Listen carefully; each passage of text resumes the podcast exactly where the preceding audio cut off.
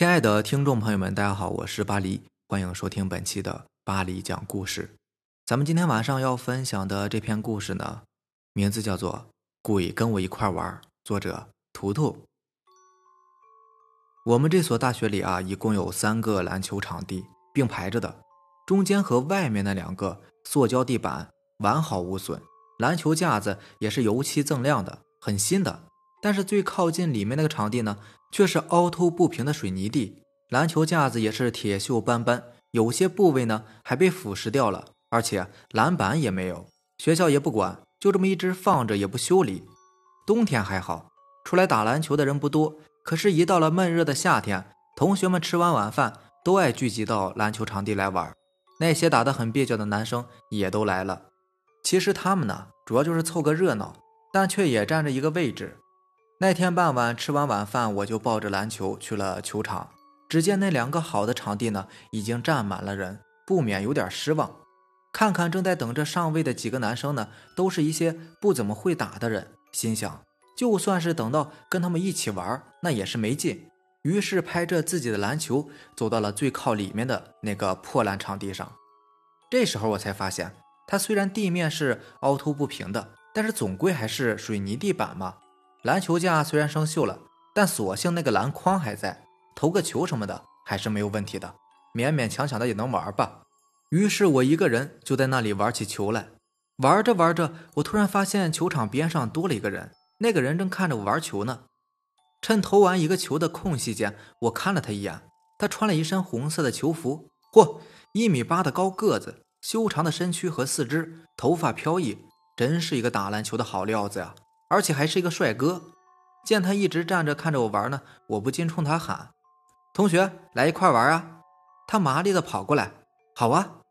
一过来呢，就进入了状态，我传了一个球给他，他顺利接住，一个转身，身子轻轻往前一跃，球被漂亮的投入筐里。真不错呀，我惊叹。兄弟，你是哪个系的？以前怎么没见过你啊？哦，我是物理系的，前段时间身体不好，在家里面休养了好一段时间呢，上个星期才回学校的。哦，这样啊，你球技这么好，真应该加入我们学校篮球队啊。嗨，不行，我的腿现在还没有完全康复呢，医生也叮嘱我，千万不能做剧烈运动，只可以这样简单的玩玩。说完，他揉了揉左腿。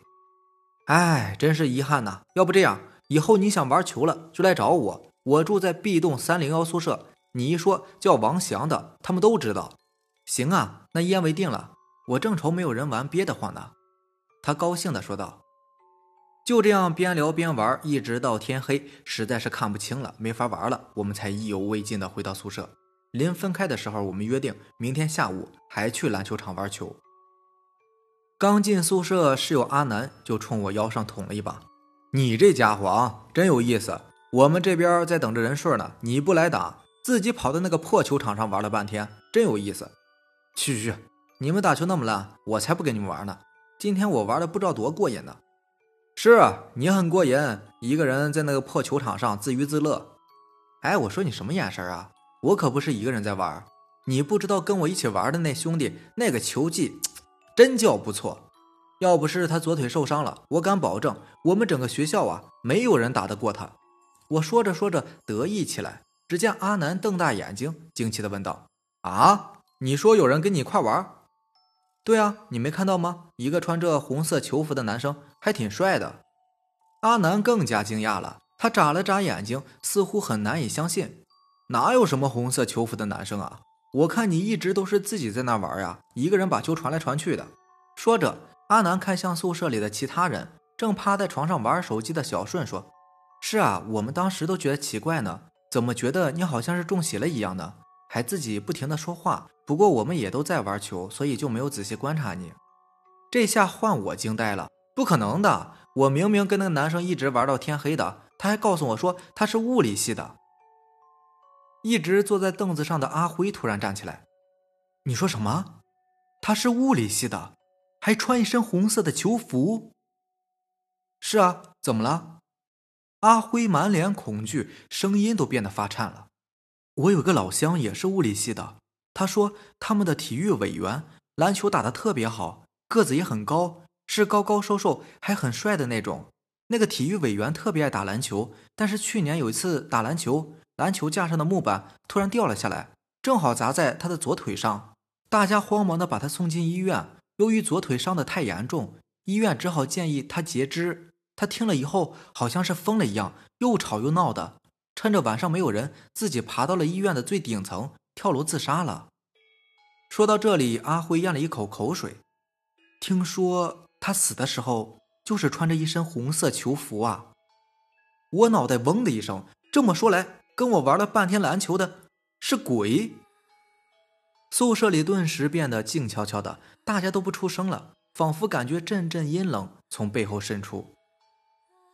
第二天傍晚，我应约来到了那块破烂的球场，只不过为了安全起见，我让舍友们都在其他球场上密切地关注着我，但是一直等到天黑，那个穿红色球服的男生也没有来。第二天我又去找物理系的系主任，向他询问这件事情。系主任告诉我说，物理系确实有个男生打篮球时被砸伤了左腿，因为接受不了截肢的原因，在医院跳楼自杀了。那个男生呢，以前是班上的体育委员，个子高高瘦瘦的，长得呢也比较好看，而且经常穿一身红色的球服。他就是在那个破烂的球场上受伤的，自杀那一天穿的正好是红色球服。从系主任办公室出来，我的脊梁骨阵阵发凉，身上却被冷汗浸湿了。从此以后，我再也不敢去那个烂球场上玩了，宁愿跟那些球技蹩脚的家伙们挤在一起。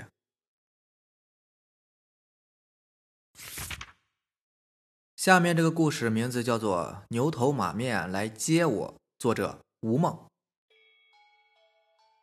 下面是本人的亲身经历，并非虚构，绝对真实。那是二零零八年的夏天，刚大学毕业的我呢，独自南下去了深圳，在人才市场找了一份外贸船务的工作，地点是在惠州。进厂后，办公室里的人呢，基本没有住在厂里宿舍的，因为宿舍实在是太差劲了，很大的一间房，放了四张床，没有卫生间，卫生间是在楼层的尽头。宿舍后面呢就是一座山，所以宿舍即便是在夏天也是凉飕飕的，都不用吹空调的。二楼一层呢专门是给办公室的人睡的，三楼和四楼住的是员工。初来乍到的我人生地不熟的，只能选择住在宿舍里。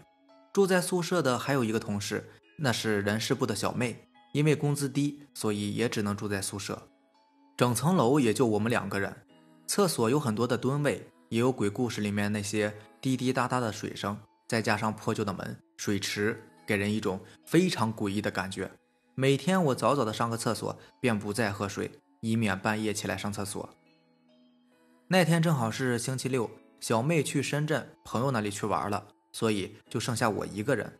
吃完中午饭以后呢，一个人闲得无聊，就躺在床上玩手机，玩着玩着竟然不知不觉的睡着了。下面奇怪的事情就发生了。睡着睡着，我突然醒了过来，然后坐起身子。可是就在我准备下床的时候，一回头，吓了我一跳，因为床上还躺着一个我。确切的说，是我的灵魂起来了，但是身体却还躺在床上。那意思不就是我死了吗？我很惊讶。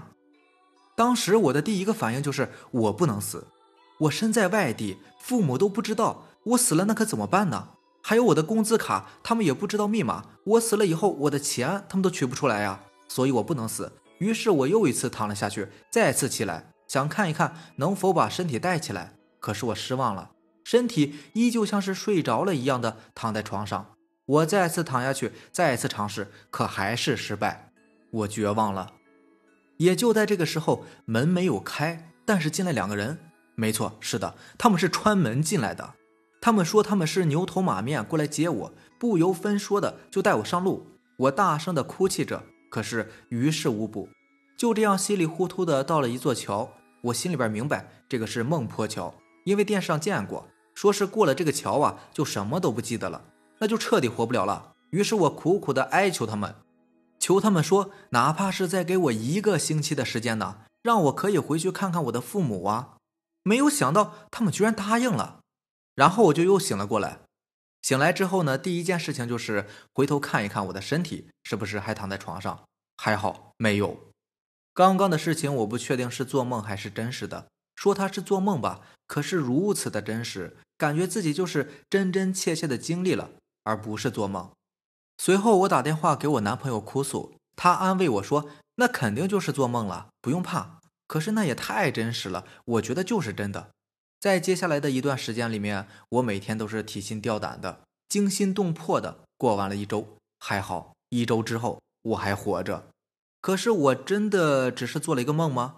我真的感觉那就是真的呀。至今这件事情还是历历在目，每每回想起来我依旧有点后怕。我不知道到底有没有那个世界，到底有没有鬼，可是我是真真切切的经历了一次，一辈子难忘。好了，以上就是咱们今天晚上要分享的故事了。如果喜欢咱们的节目呢，就点个订阅吧，拜拜，晚安，明天见了，晚安，拜拜。